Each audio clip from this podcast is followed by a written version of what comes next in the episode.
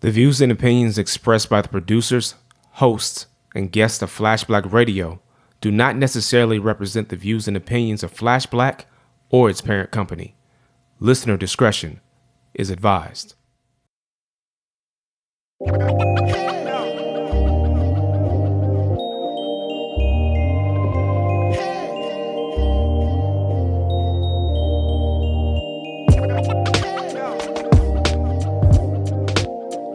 Hello, beautiful people. This is www.flashblackradio.com. I am Da Vinci Parks, aka Lee Bennett III, and I wanted to wrap up the year 2018 with something that I've been meaning to get to for a while, and just time has been eluding me a bit. And uh, yeah, so without further ado, I wanted to discuss an article that will be posted as a part of this particular podcast. So if you go to the website, www.flashblackradio.com, and you search Mind Your Money, um, you, you can find this, this particular podcast. So with that being said, um, there's an article that I read on, I want to say probably msnmoney.com or msn.money, however it is, but it's in the money portion of uh, MSN's uh, website. And one of the things that I enjoy about MSN's website is they cull a lot of information, and the information that you tend to review and look at is they tend to give you more of whatever you look at. So one of the things I like to look at is I like to look at financial articles and and, and perspectives and opinions and things of that nature uh, to see what I can, of course, learn uh, that I didn't already know, what I can reinforce that I did know, what I can kind of remind myself of because sometimes you learn things and then you have to be reminded of what you learned or it has to the importance of it has to be um, brought in, into scope again. So those are some of the reasons of, of many why i tend to go to msn.com so with all that being said there was an article that i read in early september and the title of that article was three money milestones everyone should reach by age 30 and anytime not anytime, but often when you see something, there's something that everybody should do by a particular time, um, it kind of piques my interest and also kind of I also get my defenses up because it's like you're, you're saying that everybody is pretty much in the same boat, which is not the case, which is the reason why I wanted to bring this article into the fore and to talk about it a little bit because I believe when we're talking about minding your money, it's very important that you focus on that middle part of that term, mind your money. And I think that's really important. I think what happens sometimes is that we sometimes get focused on what other people say we should be doing. You watch somebody like a Suze Orman giving financial advice and stuff like that back in the day or whatever, or maybe you listen to Doug Ramsey.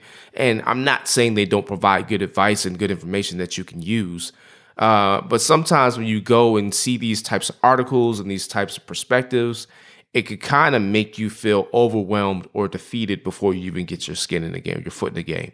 And that's because maybe you didn't have the, the, same setup as everybody else. Maybe you had some hardships that prevented you from doing something that you knew that you wanted to do and you should do, but just didn't see a way how, or then you didn't have the information to do that. So, again, this article is not that long. It, it focuses on three things, and I'll run down the three things. And it says number one, have a fully loaded emergency fund. Number two is start building a nest egg. And number three is get free of credit card debt. The first thing I would like to point out all three of those things are things that I feel people should aspire to.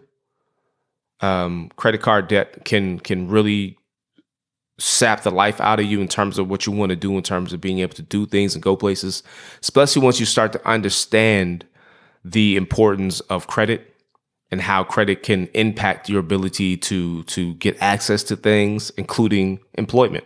So I think getting rid of credit card debt is important. I think having a nest egg is important, and I think uh, having a rainy day fund is great or an emergency fund is great. All those things are great, but doing it by age thirty that's kind of tricky. Um, the other thing I would like to point out, um, I believe this list is actually in reverse order. Now, if you did bullet points, I wouldn't make that a point or you, I wouldn't try to clarify or hone in on that. But there there was a one, two, three, and the first one said, have a fully loaded emergency fund. I would argue that if you had a fully loaded emergency fund, you probably wouldn't have credit card debt. You see what I'm saying? Like if okay, so the the example that's used in this article is if you spend three thousand dollars a month in in living expenses, which in my personal estimation is not a lot. That's because I've lived a little bit. I'm past 30. Um, and that to me, and it's also the area in which I live. Uh, I I live in an area where the cost of living is just higher. So spending three thousand dollars a month when you take into living expenses, we take car insurance, if you have a car note, a car note, uh, the actual gas to put in the vehicle, talk about food, talk about health insurance. There's so many things that go into living expenses that maybe we don't actually consider because we haven't budgeted and looked at like okay this is actually a living expense mm, this is not but this is actually part of what i factor into my my monthly spending monthly spending or living expense something an extension of that although it's not mandatory social outings can be factored into that your your ability to be able to go out and do things with your you know either by yourself or with those that you care for right? I mean, that's not a living expense, but that sometimes goes into that and that gets factored in because that's quality of life type stuff. And that's uh, that's dicey. That's a whole other podcast, I would imagine. But my whole point is, if you're saying three thousand dollars is what you should have per month to spend for living expenses, and the emergency fund, the the goal is to have six months of living expenses. So you're saying that somebody at the age of 30 should have $18,000 stacked away in the bank. And then they should also, by the way, get rid of credit card debt. Well, I'm, I'm imagining if you're able to stack away $18,000, then you probably already don't have any real credit card expense. It's just my my my my guess. Um, number two is again start building a nest egg. That's great. It focuses on in terms of building a nest egg. It focuses on 401k and and traditional IRAs. Now, I believe that you should save. If you have a a company that's giving you um, three percent back uh, or matching with three percent on your 401k, then the absolute minimum you should be uh, putting into your 401k is three percent. Honestly, I believe that your total contribution shouldn't be less than ten percent, and you should try to work up gradually to get up to the full $18,500 per year. That's the goal. But you should be doing a minimum, I would say, of 10% total between company match and what you're contributing. One is going to lower how much you're actually uh, being taxed on an annual basis from the US government because that's going away into pre tax money uh, that you're putting aside for yourself. So actually allowing your money to grow better. When you talk about paying other people, you should you should be in the conversation. You should be paying yourself. And part of paying yourself is actively saving, actively investing in yourself, either through 401k, whatever, whatever. Now, here's one thing that I want to caution because we're at a very, very unique uh, point in time right now. To memorialize where we are, this is Christmas Eve of 2018, and the stock market has lost a tremendous amount of its gains. I think all of its gains for the year of 2018. I don't have the numbers directly in front of me, I'm just I'm saying if I recall correctly, the gains were erased and we're actually going towards a negative. What I did hear today on the news was that the stock market had its worst Christmas Eve since the Great Depression. Um, here's what I can tell you personally. I can tell you personally that my my 401k has taken a huge hit in the last two months alone. So I I want to caution people of doing the all eggs in one basket. Says start building a nest egg. I believe in building nest eggs. Building a nest and throwing eggs into it. How about that? I don't want you to think like, oh, I'm just doing a 401k and that's all I should do. I don't want you to think that, oh, I should do a, an IRA and that's all I should do. You can have a 401k and you can have a Roth IRA and you could do money market. I'm not a fan of CDs because uh, the rule of 72, very quickly, the rule of 72 states that you divide your interest rate into the number 72, and that's how long it'll take for your investment to double. So CDs typically don't give you interest rates above maybe a one to two percent. Typically, at least in, in this in this particular environment we're in right now financially. Um, but hypothetically speaking, if a CD were uh, at eight percent, you divide that in 72, that's how many years it would take for your investment to double. Whether it's $100, whether it was 1000 or 10,000, it would take years for your investment to double. And, and and mind you, while that investment is trying to double over the course of years of you taking that money and reinvesting it and putting it back in, that money is not liquid. You can't access that money. If you try to access that money, there's likely going to be a penalty that the bank is going to put on top of you to get your money back so you can access your money that you gave them so they can do what they want to do to invest your money and make money off of your money while you can't access your money. So that's why I'm not a fan of CDs. That's just my quick rundown. People might want to hit me in the comments and tell me that they, they feel differently. That's fine. We can have a conversation about it, but I pretty much stated my piece. Uh, so, not saying you can't do CDs. That's just another way of investing, right? Um, you want to to be uh, nimble in terms of how you invest. You don't want to uh, approach it from just one perspective or and, and think that everything is covered. So the reason why I'm saying that the building a nest egg, I'd rather build a nest and put eggs in it. By just looking at it from the perspective where I'm doing my 401k, the 401k is tied to the stock market and the performance of the stock market. The stock market has been gaining tremendously uh, since the the Obama administration. It, it, it's gained an, an, incredible amount, and they continue to gain because a lot of the financial underpinnings from the, the previous administration carried over into the Trump administration. Now we're starting to see, I believe, what is the effect of Trump's economic um, um, plan or whatever, or lack thereof, starting to play into things. Fed has been raising interest rates. I don't think it's probably the time to start raising interest rates because the economy is still fragile. Um, we got this thing with uh, trade wars and you know still like engaged in theater across seas or whatever, talking about pulling out of other theaters, whatever, which isn't actually advantageous to us for our security. So there are a lot of reasons why uh, the stock market is very tumultuous right now. There's a lot of turmoil right now, and if you're close to retirement this can directly impact how you're able to actually plan for retirement. While I think 401ks are good, I'm not necessarily married to the idea of just doing a 401k.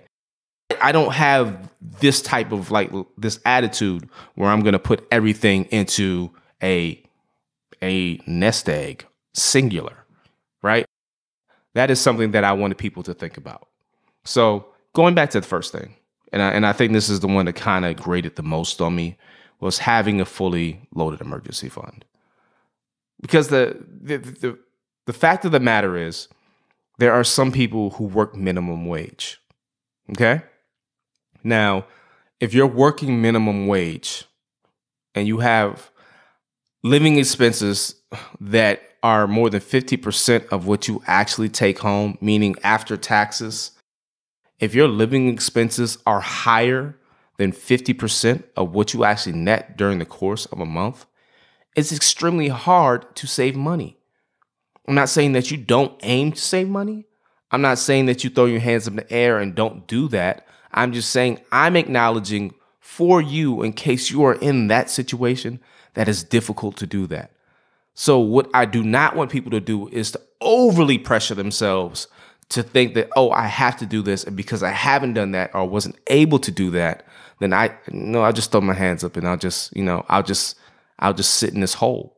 Because sometimes it can be that way when you when you're when you're you you would like to be someplace that you're not able to get to and you're not understanding that maybe is seasonally is not for you yet. But the mentality is you need to start preparing for that season.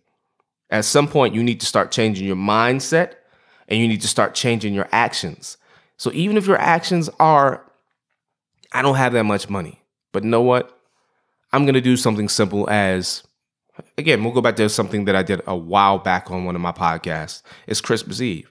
Instead of looking at it from the perspective of, I'm going to spend all this money at Christmas time, what I can do is I can take a little bit of money out of my paycheck, maybe $30 a month, and put it towards a, a savings fund that after 11, 11 months, it's not much, it's not killing the game, but it's $330 that I have that I can actually spend on Christmas gifts and I can get a couple things that maybe somebody like maybe my child i can get a couple educational toys a couple books you know really you know really do a couple nice things or whatever get them maybe like a game that they really like or something like that. You can do all that and you're not actually hurting yourself and putting yourself in a hole with credit cards. You as a person want to be free and as long as you're in debt to somebody you're not free. And i'm i'm really feeling like this is intentional. I think if you could find different ways to keep people in debt, you have a mortgage, uh, do you have credit card debt, you have student loan debt, you have medical debt? As long as you have people in debt and really caring about, like, I don't want to be in debt, I want to be free of this, then they're, going to typically do what they can to work out of that, as they should right but when you're when your people are in situations where they can't do what they want to do they're doing what they have to do they take things that maybe they wouldn't normally take if they were free. So this is why I want people to be mindful of don't get overly caught up in what people are telling you you should be at a particular point in your life. When you listen to these financial experts, when you when you read these articles where people are giving their opinions, I'm not saying that uh, they're they're not knowledgeable. I'm not saying they're not giving good information. I'm simply saying don't allow what they're saying to discourage you from getting off of your path to greatness. Okay? So if your your number right now, what you can reasonably attain based upon where you are financially right now. If you're on track right now, you can maybe save a third of that $18,000. You can have $6,000 in the bank. Guess what? That's awesome. Of course, we would like to save more. That's great. But know what? If you have $6,000 in the bank, if there is some type of $1,200 auto fix that you need for your vehicle, that $6,000 covers that. And that's what we need to start addressing because at the end of the day, the average American does not have money to actually prevent a $1,000 catastrophe from befalling them, which is why they can get into credit card debt in the first place.